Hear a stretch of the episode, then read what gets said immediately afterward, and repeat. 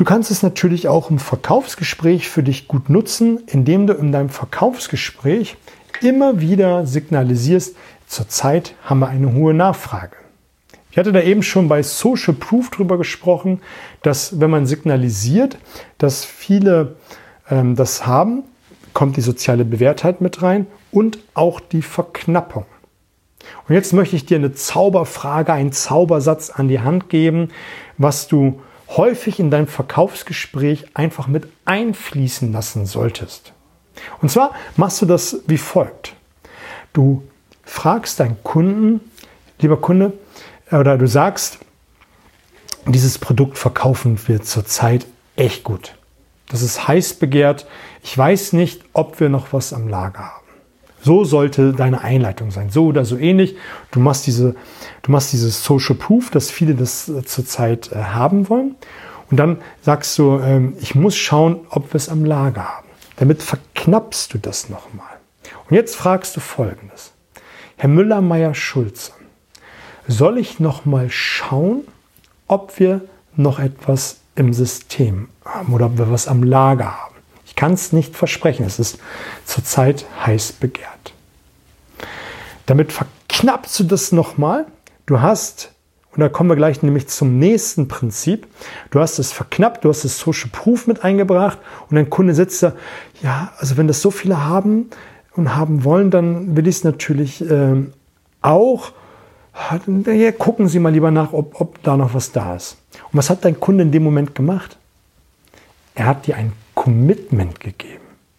Nämlich, jetzt gehst du ins Lager kommst wieder mit einem Grinsen und sagst deinem Kunden, ja, wir haben es noch im Lager, ich habe es ihm gleich mitgebracht. Dein Kunde kann jetzt nichts anderes als wie kaufen. Was soll er denn sagen am Ende? Ich habe es mir doch anders überlegt. Ich wollte es ja doch nicht. Er hat ja schon Ja gesagt. Soll ich gucken, ob ich noch eins für Sie am Lager habe? Der Kunde muss es doch so machen. Und so ähnlich kannst du es auch äh, später machen bei Preisgesprächen, wenn es darum geht, ob dein Kunde einen Rabatt äh, haben möchte und ähm, du die höhere Autorität für dich nutzen willst und sagst, äh, ich muss noch meinen Vorgesetzten fragen, ob wir den Rabatt durchkriegen. Wenn, wenn ich den Rabatt durchkriege, kann ich dann damit rechnen? Wenn dein Kunde jetzt zustimmt, hast du den Auftrag in der Tasche. Wenn er jetzt Nein sagt, kannst du später nochmal, äh, da musst du gar nicht losgehen und, und deinen Vorgesetzten fragen, weil es macht ja gar keinen Sinn an dieser Stelle. Und wenn du jetzt einfach nur vor die Tür gehst, um so zu tun, als wenn du mit deinem Vorgesetzten sprichst und dann wieder reinkommst und sagst, ja, hat mich einiges an Mühe gekostet, aber die zwei, drei Prozent konnte ich für sie noch ähm, durchbringen. Und damit hast du den Auftrag in der Tasche. Und das bringt mich auch zum nächsten Prinzip, und zwar das Prinzip des Commitment oder der Konsistenz. Wir wollen uns unserem Verhalten, was wir vorher an den Tag gelegt haben, beibehalten. Und du kannst es ja mal in den Chat schreiben, ob du selber schon mal Möbel bei Ikea gekauft hast. Ich auf jeden Fall, das eine oder andere. Und zwar kennen wir das Prinzip von IKEA zu Genüge. Du kaufst ein Möbelstück bei IKEA. Im besten Fall bist du die Rolltreppe hochgegangen, bist einmal durch das ganze Haus gegangen, du bist durch Küchen, Wohnen, Schlafen und so weiter durchgegangen und hast dir all die Räume angeguckt und hast dir deine Möbelstücke zusammengesucht. Und das machst du selber. Du hast dich schon da committed zu deinem Möbel. Und dann fährst du durch das SB, äh, und gehst zur Kasse und bezahlst. Du packst deine Möbel ab in den Kofferraum, fährst nach Hause und was machst du dann? Du schleppst das Zeug nach oben, vielleicht sogar in den dritten oder vierten Stock und fängst an auszupacken. Du streitest dich mit deinem Ehepartner und fängst an aufzubauen. Und jeder weiß besser, wie es geht. Man braucht ja nicht die Bedienungsanleitung. Wir sind ja alle intern, wir wissen es ja alle besser und dann bauen wir auf. Und das Commitment zu IKEA und zu den Möbeln ist riesengroß. Und deswegen haben einfach viele Leute eine ganz andere Bindung zu ihrem Möbelstück von IKEA als wie zu anderen Möbeln. Und dieses Prinzip kannst du wunderbar in deine Präsentation und in dein Verkaufsgespräch mit einfließen lassen. Wie machst du das? Ganz einfach. Vielleicht hast du ein Produkt oder eine Dienst oder machen wir es mal an einem Produkt. Du hast ein Produkt, was du physisch mit zu deinem Kunden nehmen kannst, was du ihn auf den Schreibtisch stellen kannst. Solange du das machen kannst, dann nimm es mit, stell es deinem Kunden auf den Tisch. Wenn du ein Finanzdienstleistungsprodukt oder ein Küchenprodukt hast, dann habe eine Software auf dein Tablet, auf dein Laptop oder sonst auf dein Endgerät, dass dein Kunde das Endgerät in die Hand nehmen muss, um selber zu designen. Und wenn du durch das schwedische Möbelhaus durchgehst und oben durch die Küchenabteilung gehst, da siehst du x Plätze an Monitoren, wo Menschen davor sitzen und ihre Küche planen. Das Commitment zur Küche. Und das machst du auch mit deinem Kunden. Du stellst ihm das Produkt hin und lässt ihn ausprobieren. Und im Vorfeld ist es natürlich ungemein wichtig, dass du was gemacht hast? Dass du dich mit allen Facetten, mit allen Dingen deines Produktes, deiner Dienstleistung, deiner Software, die dann für den Endkunden gemacht worden ist, auseinandersetzt. Es gibt auch nichts Peinlicheres, wenn du beim Kunden sitzt und er dein Produkt ausprobiert und Klappen öffnet, schließt, Knöpfe drückt und dann irgendwas anfängt zu rauchen, zu qualmen und zu irgendwas und du nicht weißt, wie es funktioniert. Damit untergräbst du deine Autorität, deine Glaubwürdigkeit, all das, über was wir jetzt gerade gesprochen haben, wird untergraben. Aber wenn du sehr souverän deinen Kunden einfach zeigen kannst, wie er mit den Dingen umgehen kann, wie eine Selbstverständlichkeit, hast du Autorität, du bist auch noch sympathisch, weil du ihn auf unauffällige, unauffällige Art und Weise zeigst, wie er mit deinem Produkt umzugehen hat. Und das macht ja den Charme letztendlich aus. Der schlimmste anzunehmende User ist ja der sogenannte DAO, der dümmste anzunehmende User. Und irgendwo sind wir alle diese User, gerade wenn wir neue Produkte haben. Und wenn du auf eine charmante Art und Weise deinem Kunden einfach an die Hand nehmen kannst, wenn er dein Produkt ausprobiert und vielleicht mal eine falsche Tür öffnet oder Knopf drückt und irgendetwas passiert, was nicht vorgesehen war, dann kannst du das sogar noch erklären. Du kannst eine Story draus machen. Du kannst ihnen was dazu sagen, warum das nicht funktioniert oder warum man sich das so gedacht hat. Und dann kannst du mit dem Kunden vielleicht noch ein bisschen philosophieren, aber natürlich immer wieder mit klugen Fragen in Richtung Ziel bringen. Und dann hast du einfach eine Geschichte drum, dein, dein Kunde fängt an, sich mit deinem Produkt, mit deiner Dienstleistung auseinanderzusetzen. Die meisten machen nämlich Folgendes. Die stehen nämlich vorne, die stellen sich vor dem Kunden hin, haben ihr Produkt mitgebracht und öffnen und schließen und drücken die Knöpfe alleine und der Kunde sitzt mit dabei und nickt. Aha, ja, interessant. Oder es wird eine neue Software vorgestellt oder das Finanzdienstleistungsprodukt oder die Küche. Und der Verkäufer sitzt da und bedient die Maus oder das Pad oder was auch immer von selbst und zeigt auf dem Beamer, auf dem Bildschirm, was alles möglich ist. Das ist eine leblose, langweilige Präsentation. Binde den Kunden mit ein, der will Spaß haben. Und damit kriegst du nach und nach im Verkaufsgespräch ein Commitment. Und das ist so ähnlich, wie ich es eben gesagt habe, mit, wenn es darum geht, das knapp zu halten und dein, du hast schon eine gute Arbeit geleistet und deinen Kunden dann fragst, soll ich mal schauen, ob ich das für sie noch da habe. Und auch viele Menschen trauen sich nicht, eine Entscheidung für den Kauf zu treffen. Die machen nämlich eher Folgendes. Die machen alles andere als für den Kauf, sondern dagegen. Es ist ja menschlich. Letztendlich geben wir unser Geld aus, wir haben Angst vor einer Entscheidung zu treffen, wir haben Angst, die falsche Entscheidung zu treffen und, und, und. All die Ängste, die dann daherrühren. Und wenn du deinen Kunden im Laufe des Verkaufsgespräches kleine Entscheidungen abnimmst, kleine Entscheidungen dir einholst, committet er sich immer mehr auf dem Weg zum Ziel und zum Ziel, dem Abschluss. Natürlich kann man auch das Spiel spielen mit der Ja-Straße, aber die meisten kennen das und durchschauen das und finden es langweilig. Finden Sie das Produkt gut? Ja. Haben Sie schon mal was, äh, ähm, ich kann das schon gar nicht mehr. Und immer ein Jahr nach dem anderen abholen, das machst du sechs, sieben, acht Mal. Und die neunte Frage ist, wollen Sie kaufen? Und dann Kunde sitzt da wie ein hypnotisiertes Kaninchen und sagt, ja, will ich. Funktioniert bedingt. Mach sowas nicht. Mach die kleinen, charmanten Commitments. 15 ist die Menge, die wir gesprochen haben. Richtig? Zack, Häkchen. Und wenn jetzt dein Kunde sagt, naja, schreiben Sie noch nicht auf, ich habe doch noch nicht zum Kaufjahr gesagt.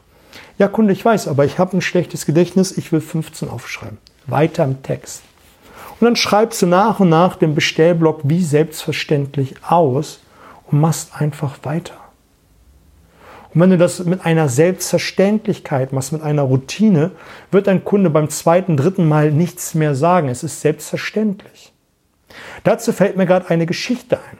Vor ein paar Jahren war ich mit meiner Frau in China gewesen. Wir waren unter anderem in Peking, Shanghai und in Peking gibt es äh, in der Stadtmitte so ziemlich ein mehrstöckiges Gebäude und das ist ein Fake Market. Wie der Name so sagt, du kannst alles Mögliche an gefälschten Dingen kaufen. Und es hatte, glaube ich, fünf oder sieben Stockwerke, so genau weiß ich das nicht mehr. Ein riesiges Gebäude und in jedem Stockwerk war etwas anderes. Im Ground Zero waren dann Elektroartikel, dann kam äh, Damenbekleidung, dann kam Herrenbekleidung, dann gab es irgendwie Dekokram und so weiter und so fort. Und ähm, wir waren recht im Frühjahr da, es war recht kalt zu der Jahreszeit da in Peking und ich hatte irgendwie Lust, mir ein paar Schals zu kaufen. Dann sind wir durch die Herrenabteilung gegangen und ich bin in einen Laden gegangen und habe dann echte Seidenschals gefunden. Und bin hineingegangen, habe gedacht, die sehen ganz nett aus und ist ein nettes Urlaubsbringsel und machen wir jetzt mal so. Und dann habe ich mir so zwei, drei Modelle ausgeguckt und dann hat der Verkäufer, man kann ja natürlich das Chinesisch nicht und Englisch ist auch sehr schwierig dort vor Ort, hat der Verkäufer einfach die Zahl der Yuan, also den Preis Yuan, in den Taschenrechner eingetippt. Und gleich kommen wir zu meinem Lieblingsprinzip, hat er einen sehr, sehr hohen Preis reingeschrieben. Er hat geankert. Und wenn du auf dem türkischen Bazar warst oder auf irgendeinem anderen Bazar, ist es ähnlich. Es wird ein abstrus hoher Preis genannt. Und dann fängt man an, immer den Preis zu null und einen Gegenpreis zu schreiben, bis man sich dann irgendwann einig ist. Das Interessante ist einfach nur, dass der Verkäufer, es war eine Verkäuferin, dass die Verkäuferin, als sie den Preis eingetippt hat und mir den Taschenrechner gereicht hat, die drei Schals genommen hat, eine Plastiktüte hineingepackt hat und mir äh, vor die Nase gestellt hat. Es war nicht mehr die Frage, ob ich kaufe. Es war die Frage, zu welchem Preis. Das, was ich aus dieser Geschichte dir sagen möchte, ist Folgendes. Nimm den Kauf deines Kunden als selbstverständlich an. Die meisten fahren zum Kunden und sagen, naja, mal schauen, ob er kauft, mal gucken, ob man heute zusammenkommt. Hey, Dein Kunde hat den Termin wahrgenommen. Der hat Ja zu dir gesagt. Der hat Ja zu deinem Produkt gesagt. Der hat Ja zu deinem Unternehmen gesagt. Heute leben wir in so einer Zeit, wo Zeit so wertvoll ist. Und egal mit wem du zu tun hast, ob du mit Unternehmern, äh, ähm, Familien, Einzelpersonen zu tun hast, die können sich mit Sicherheit etwas Besseres vorstellen. Und ich sage das jetzt mal ein bisschen despektierlich, als die Zeit, sich tot quatschen zu lassen mit irgendwelchen Vertretern, Verkäufern oder irgendetwas. Dafür ist die Zeit zu wertvoll. Hat aber jemand Ja zu dir, zu deinem Termin, dein Unternehmen, dein Produkt, deine Dienstleistung Ja gesagt hat, dann will er grundsätzlich. Die Frage ist doch nur, wie du zum Ziel kommst. Und ein Weg davon ist, im Laufe des Gespräches dir kleine Commitments auf dem Weg zum Ziel zu holen. Ganz einfach. Und frag nicht immer nach dem großen Ballon, nämlich den Auftrag, sondern mach's doch einfach charmant. Frag nach vielen kleinen Commitments im Laufe deines Verkaufsgesprächs. Und damit hast du das Prinzip des Commitments, der Konsistenz für dich wunderbar genutzt. Und es gibt ja noch viele kleine Dinge, die du für dich nutzen kannst, wenn du Hybride bist, also auch eine, eine Webpage hast, dass du ein Freebie gibst, also du machst die Reziprozität, machst das ganze Social Proof Thema, vielleicht auch Verknappung äh, an der Stelle, aber auch da mit Vorsicht, je nachdem wie dein Freebie aussieht. Wenn du sagst, du öffnest es nur einmal im Monat oder wie auch immer. Oder du hast ein kleines äh, Produkt Nämlich, also, sorry, das Freebie für die E-Mail-Adresse ist nämlich das erste Commitment, was dir dein Kunde gibt. Das Commitment, dass er grundsätzlich Lust auf dich hat. Dann bietest du Content, Content, Content. Und dann kommst du mit dem ersten kleinen Produkt. Bei mir ist es zum Beispiel The Next Step, dass du für einen relativ kleinen Beitrag im Monat an mindestens vier Gruppen Zoom-Calls teilnehmen kannst. Es wird demnächst das Hörbuch geben.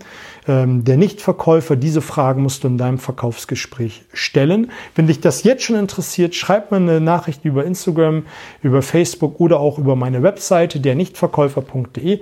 Gibt es für einen relativ kleinen Beitrag dieses Hörbuch und das kannst du mit deinem Kunden auch machen. Das ist diese Ball-Technik. Du kommst mit einem kleinen Produkt und später kommst du mit dem eigentlichen Produkt nämlich den größeren Produkt. Dein Kunde hat sich schon zu dir committed. Und so machst du das immer wieder. Du holst dir kleine Commitments und lässt deinen Kunden einfach an, dein, an deiner Präsentation, an dein Angebot mitarbeiten. Und funktioniert auch wunderbar, wenn du beispielsweise einen Kunden akquiriert warst und wo es einen längeren Geschäftszyklus ist und ähm, du beim Kunden gewesen bist und jetzt ein Angebot erstellen sollst. Du machst nicht sofort das Angebot fertig. Du machst folgendes. Du wartest ein, zwei Tage, fängst natürlich mit den Grundzügen des Angebots an und dann nimmst du den Hörer in die Hand und rufst den Kunden an und sagst etwas wie, ich sitze gerade an Ihrem Angebot, ich habe da nochmal ein, zwei Fragen. Und dann kommst du mit ein, zwei Detailfragen zum Angebot, zum Besprochenen. Bedankst dich für die Infos von deinem Kunden, legst auf und zwei, drei Tage später, kurz vor Abgabe des Angebots, machst du was? Du rufst wieder deinen Kunden an und sagst, naja, es ist wirklich schon mir wichtig, dass ich das leiste, was Ihnen wichtig ist. Ich habe nochmal ein, zwei Fragen. Bitte und dann kommst du wieder mit ein, zwei Fragen und holst dir wieder damit das Commitment ein. Mega mächtig, mega stark und damit bindest du deinen Kunden mehr und mehr. Und das machen da draußen die wenigsten. So, lass uns jetzt mal zu meinem absoluten Lieblingsprinzip kommen. Das ist nämlich der Anker im Verkaufsgespräch. Vielleicht hast du es schon rausgehört oder du wusstest das, wenn du mich schon ein wenig länger kennst. Der, der das erste Angebot macht, bestimmt den Boden. Der, der das erste Angebot macht, bestimmt den Boden für die gesamte Verhandlung. Ich hatte es eben schon in der Story erzählt aus China, wo der Verkäufer diesen aberwitzigen Preis in den Taschenrechner gestellt hat. Jetzt, wo du das Prinzip gleich kennenlernst und dann kennst und dann hoffentlich auch richtig anwendest, natürlich wird es dein Kunde gerade in Geschäftsbeziehungen machen, indem er eine, einen irrwitzigen Rabatt fordert oder irgendetwas Irrwitziges von dir fordert. Da musst du einfach das für dich im Hinterkopf behalten und versuchen, das auszublenden. Selbst Profis gelingt es nicht immer.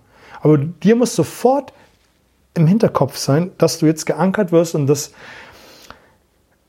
dass du das versuchst auszublenden und sofort mit einer Gegenmaßnahme gegen, gegensteuerst, indem du selber ein irrwitziges äh, Angebot machst. Man hat es nämlich mal gerade dieses Ankerprinzip bei Autohändlern bzw. versierten Autoverkäufern ausprobiert. Man hat den ähm, Auto Verkäufern bzw. diesen visierten Automenschen ein Auto vor die Tür äh, hingestellt und hat denen etwas zum Auto gesagt und man hat denen auch einen Preis äh, souffliert, was man in etwa annimmt, was der Gegenwert ist. Ich bin mir nicht ganz sicher, beim ersten Mal hat man etwas so gesagt wie äh, 2700 irgendwas Euro. Und der zweiten Gruppe genau dasselbe Auto, den hat man souffliert, 4000 äh, irgendwas. Also einen sehr, sehr hohen Preis. Das Spannende an dieser ganzen Geschichte ist, dass die erste Gruppe, die einen niedrigeren Preis äh, gesagt bekommen haben, das Auto auf durchschnittlich zweieinhalbtausend Euro geschätzt haben. Der zweiten Gruppe, dem man einen höheren Preis gesagt hat, bei den genau dem gleichen Auto, bei den visierten Leuten, war der Preis im Schnitt bei dreieinhalbtausend Euro. Also 1000 Euro mehr als äh, das Auto überhaupt wert ist. Und das zeigt einfach, wie mächtig das ist. Und wenn du dir das einfach bewusst hast, dass es das gibt und dass man geankert werden kann, ist, das musst du sofort für dich versuchen auszublenden und mit einer Gegenmaßnahme, einer Gegenrauchbombe kommen, indem du selber einen irrwitzigen äh, Preis, Menge, irgendwas nennst, was dann gerade in deinem Kontext das Richtige ist und dass du damit nochmal den Boden versuchst zu weichen. Und je nachdem, wie dein Geschäftspartner, dein Kunde, Gesprächspartner drauf ist, wird er entweder lachen oder man wird dann sagen, na gut, jetzt haben wir versucht, beide hier den Boden zu ebnen, lassen uns jetzt mal die richtigen Sachen auf den Tisch legen. Hat man vielleicht nochmal den Bogen gekriegt, aber das sollte man sich einfach bewusst sein, dass es das gibt. Und vielleicht lachen dann einfach beide drüber und dann ist auch okay. Aber in dem Moment genau wissen, es ist einfach mächtig. Und wenn du einfach das für dich im Vorfeld nutzt, hast du einfach die bessere Chance, höhere Umsätze zu machen, weil du höhere Preise verlangen kannst und auch höhere Mengen verkaufen kannst. Jetzt kannst du ja nicht immer mit der Tür ins Haus fallen und gleich mit einem irrwitzigen Preis oder äh, äh Nummer kommen aber du kannst am Anfang eines Verkaufsgespräches, und das kann man ja je nach Gespräch steuern, indem du etwas sagst wie, Unsere Preisrange ist von 200.000 bis 700.000. Und ich müsste mir jetzt mal genau ein Bild machen von dem, was Ihre Anforderungen sind. Es kann nämlich auch sein, dass wir mal deutlich unter dem erstgenannten Preis sind. So, jetzt hast du den Anker gesetzt von 200.000 bis 700.000. Bei 700.000 fällt er fast aus dem Latschen. Aber du hast dir eine Tür aufgemacht für darunter. Und du hast den Boden geebnet für 200.000 bis 700.000 Euro. Und das ist dann eine charmante Variante, um am Anfang einer Präsentation das mal zu ebnen. Du kannst auch äh, im, im, am Anfang deiner Präsentation bewusst mit hohen Preisen jonglieren. Einfach indem du immer wieder hohe Preise sagst. Es ist vergleichbar mit äh, vier Weltumrundungen, also 160.000. Da muss man sich für sich in seiner Präsentation mal überlegen, mit welchen Metaphern man arbeiten kann. Und genauso wie bei den Autohändlern, der, die Zahlen, die im Vorfeld unmittelbar dazu genannt worden sind, haben meistens keinen Bezug dazu. Wenn nämlich dann die eigentliche Zahl kommt, dann wirkt sie meistens viel, viel niedriger. Wichtig ist einfach nur, dass man am Anfang eine hohe Zahl nennt. Wenn du wie ich ähm, Produkte verkauft hast, verkaufst, wie auch immer, wo es um, auch um Stückzahlen geht, kannst du am Anfang eine irrwitzig hohe Stückzahl nennen. Und ich habe das bei meinen Kunden damals immer wie folgt gemacht, wenn ich ähm, zum Beispiel Wasserkocher verkauft habe oder Toaster und ähm, ich geguckt habe, wie viele auf so einer Palette sind und dann habe ich geguckt, 180 Stück. Ähm, und für so einen kleinen Markt war das vielleicht viel gewesen. Und dann habe ich geguckt und gesagt, hier auf einer Palette sehe ich gerade sind 180 Stück. Also die, die können wir nicht machen oder sehen Sie das, siehst du das? Und habe das dann irgendwie mit meiner Art dann versucht zu formulieren. Und dann kam meistens 180, das ist viel zu viel.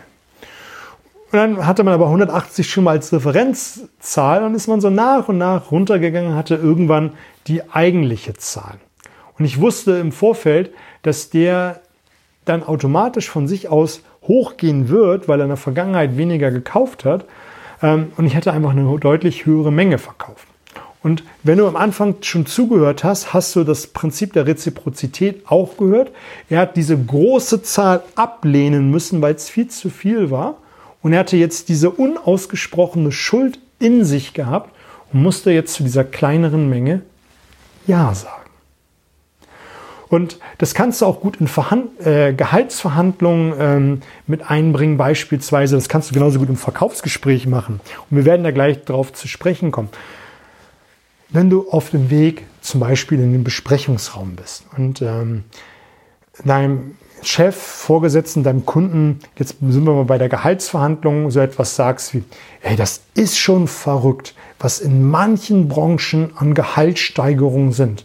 Da sind ja 20, 30 Prozent mal eben mir nichts, dir nichts dabei. Das ist schon verrückt. Also, also ich bin froh, dass es bei uns in der Branche das nicht gibt. So oder so ähnlich kannst du das machen. Ich habe es natürlich jetzt ein wenig überzeichnet, um dir einfach mal die Wirksamkeit und auch das zu veranschaulichen, wie du das gestalten kannst. Wichtig ist nur, dass du es machst.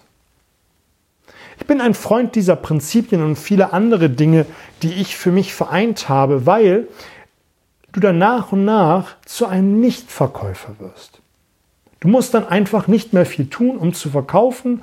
Man muss natürlich immer die eine oder andere Stellschraube tun, um nicht zu verkaufen, aber es macht deutlich mehr Spaß. Und wenn du jetzt Lust hast, mit mir etwas zu machen in Form eines Coachings, Workshops oder auch vielleicht den Gruppen-Zoom-Call, geh einfach auf meine Webseite. Wenn du dich für ein Coaching interessierst, wenn du mich anschreibst, gibt es nochmal einen Sonderrabatt. Ansonsten starte der Gruppen-Zoom-Call immer zum ersten des Monats öffne ich die Tore für den nächsten Gruppen-Zoom-Call. Wir sind immer 10 bis 12 Leute, monatlich kündbar für eine Tasse Kaffee am Tag, also wirklich kleines Geld. Wenn du das für dich einsparst und in so einen Call mit reinkommst, deine persönlichen Fragen, deine persönlichen Bausteine oder Herausforderungen mit hineinbringst, wo ich dann dir detailliert und auch für andere hörbar, sehbar, praxisfundierte Schritte gebe, wie du das für dich lösen kannst, hast nicht nur du was davon, sondern auch die anderen, weil sie dann wissen, ah, so kann man diese Situation lösen, die habe ich heute noch nicht, aber die würden irgendwann zwangsläufig kommen. Und du hörst von anderen Situationen, die du vielleicht für deine Branche nicht eins zu eins umsetzen kannst oder sie sind heute noch nicht das Problem, aber du hast zumindest in deinem Werkzeugkoffer eine Lösung dafür. Dann geh einfach auf meine Webseite dernichtverkäufer.de. Aber nun noch zum Ende zwei richtig hammerharte, geile Tools, die du nutzen kannst für dein für deinen Anker oder für dein Frame. Das, was du noch nutzen kannst, ist, wenn du am Anfang des Verkaufsgespräches bist, kannst du nicht nur den Preis, die Menge äh, äh, ankern, sondern du kannst auch die, die ganze Atmosphäre ankern oder einen Rahmen umsetzen. Du kannst nämlich am Anfang eines Verkaufsgespräches machen, nachdem du die Begrüßung mit deinem Kunden äh, gemacht hast, sagst du etwas wie, Herr Müller-Meyer-Schulz, ich freue mich, dass wir heute uns hier zusammentreffen. Also auf diese Partnerschaft freue ich mich. Wenn es ein Neukunde ist, hast du schon gesagt, dass es eine Partnerschaft gibt. Auf diese Partnerschaft freue ich mich. Ich finde es immer toll, mit Geschäftspartnern harmonisch und auf Augenhöhe zu verhandeln. Du hast was gemacht? Du hast gesagt, es ist harmonisch und auf Augenhöhe. Und ich stehe dafür, dass wir immer eine Lösung finden, die für beide Seiten zufriedenstellend ist. Damit hast du auch den Rahmen gesetzt, dass es eine Lösung gibt, die für beide Seiten zufriedenstellend ist. Dein Kunde, dein Geschäftspartner kann nichts anderes als wie die ganze Zeit sich in diesen Rahmen zu bewegen. Er muss schon viel Anstrengung unternehmen, damit er sich außerhalb dieses Rahmens bewegt. Und das Letzte, was du tun kannst, um dieses Ankerprinzip für dich zu nutzen, ist, dass du dich selbst ankerst und selbst primest. Und dabei ist natürlich wichtig, was du in deinen Kopf reinpackst und was du da zulässt. Und eins der wichtigsten Dinge ist, lese keine Nachrichten, keine Medien und beschränke es auf ein Minimum. Denn all das, was du für dich hineintust, hat zwangsläufig Auswirkungen auf dein Tun und Handeln. Ich hatte das in eins der letzten Lives gesagt. Man hat einen schlechten Tag. Man, man ähm, bucht das unter schlechten Tag ab, hat dann ein paar Tage wieder richtig gute Tage und dann kommt wieder so ein schlechter Tag. Und je nachdem, wie gut man vom Mindset ist, schüttelt man das ab oder sagt, naja, vor ein paar Tagen hatte ich schon mal so einen schlechten Tag. Also in letzter Zeit ist komisch. Und dann fängst du an, dein Glaubenssystem zu verändern. Du wirst dann nämlich mehr solche Dinge wahrnehmen. Obwohl alles super ist, obwohl alles gut läuft, nimmst du mehr solche Dinge wahr. Und dann verändert sich dein Mindshift, dein Mindset verändert sich ein Stück weit und du nimmst die schlechten Dinge mehr wahr. Und wenn du mehr schlechte Nachrichten in deinen Kopf reintust, wie oh, Corona, wir haben jetzt Wirtschaftskrise und du besuchst ein paar Kunden, die sagen, ja, zurzeit läuft es nicht so, weil du allein schon mal diesen Talk mit deinem Kunden zulässt und dann sagst du, ja, die Zeitung hat recht. Und dann wirst du ein anderes Handeln an den Tag legen. Also pass auf, was du für dich in deinen Kopf tust. Genauso, wie ich es eben gerade schon angedeutet habe, wie ist dein Fokus? Wie redest du mit dir selbst? Konzentrierst du auf dich die Dinge, die gut laufen oder konzentrierst du dich auf die Dinge, die nicht so gut laufen? Dass du drei Kundenbesuche hattest, die total schlecht waren. Oder siehst du fünf Kundenbesuche, die super waren, wo drei vielleicht nicht optimal waren, aber dafür war die Beziehungsebene gut, dafür war mein Verhandlungsgespräch gut, dafür war meine Präsentation gut und, und, und. Und damit hast du dann ein, ein, ein mega positives Mindset, um in die richtige Richtung zu kommen. Und zum Ende des Tages beschäftige dich mit positiven Dingen. Kurz bevor du schlafen gehst, beschäftige dich mit Dingen, die dich nach vorne bringen. Für ein Erfolgstagebuch. Und vielleicht hast du das auch schon mal für dich festgestellt. Der letzte Gedanke eines am Tag ist der erste Gedanke nach dem Aufwachen. Wenn du dich am Ende des Tages geärgert hast über deinen Partner, über deine Kinder, über dein Business, über deine Kunden und du nimmst das mit in den Schlaf hinein und während du träumst und schläfst, verarbeitet dein Unterbewusstsein all die Dinge und wenn du dann total genervt bist, beim Einschlafen wachst du häufig mit diesem Gefühl auf. Genauso ist es, wenn du dir vom Schlafengehen nochmal irgendeinen Mist im Fernsehen anguckst oder dir anschaust, in welcher Fake-Welt so mancher in den sozialen Medien unterwegs ist und du damit einschläfst, wachst du mit diesen Gedanken auf. Und du unter Umständen nimmst du als erstes dein Handy wieder in die Hand und machst genau was? Du guckst in der Fake-Welt der anderen nach. Aber wenn du zum Ende des Tages rekapitulierst, was alles gut gelaufen ist, dann verarbeite dein Unterbewusstsein am Ende des Tages all die Dinge, die gut gelaufen sind. Und wenn du morgens aufstehst, startest du mit dieser Euphorie, mit diesen Gedanken auf und bist richtig voller Energie, weil du weißt, wow, ich habe gestern was geschafft und heute wird noch ein geilerer Tag als wie gestern. Und dann hast du richtig Bock auf den Tag. Und damit du richtig Bock auf den morgigen Tag hast, ist meine Aufforderung jetzt zum Ende dieses Lives, dass du gleich dir dein Journal nimmst und wenn du kein Journal hast, nimm einen DIN A4-Zettel, auf gar keinen Fall digital und fang handschriftlich an aufzuschreiben, was dir gut gelungen ist, worüber du dankbar bist, worüber du dich gefreut hast, was du gelernt hast und auch ähm, was du noch lernen musst. Also Fokus auf das Positive, Fokus das, worauf du dich nach vorne willst. Und schreib auf, was habe ich für meine Ziele getan und was muss ich für meine Ziele tun. Also Fragen, die dich fokussieren auf dich und das, was dich nach vorne bringt. Und dann wirst du merken, wenn du das konstant über 10, 20, 30 Tage machst, dass sich dein Mindset in eine positive Richtung verändert. Und das ist meine Handlungsaufforderung zum Ende des Lives. Schreib mir, wie es dir mitgegangen ist, so nach 10, 20, 30 Tagen. Ich wünsche dir einen schönen Abend. Bis auf bald. Bye bye.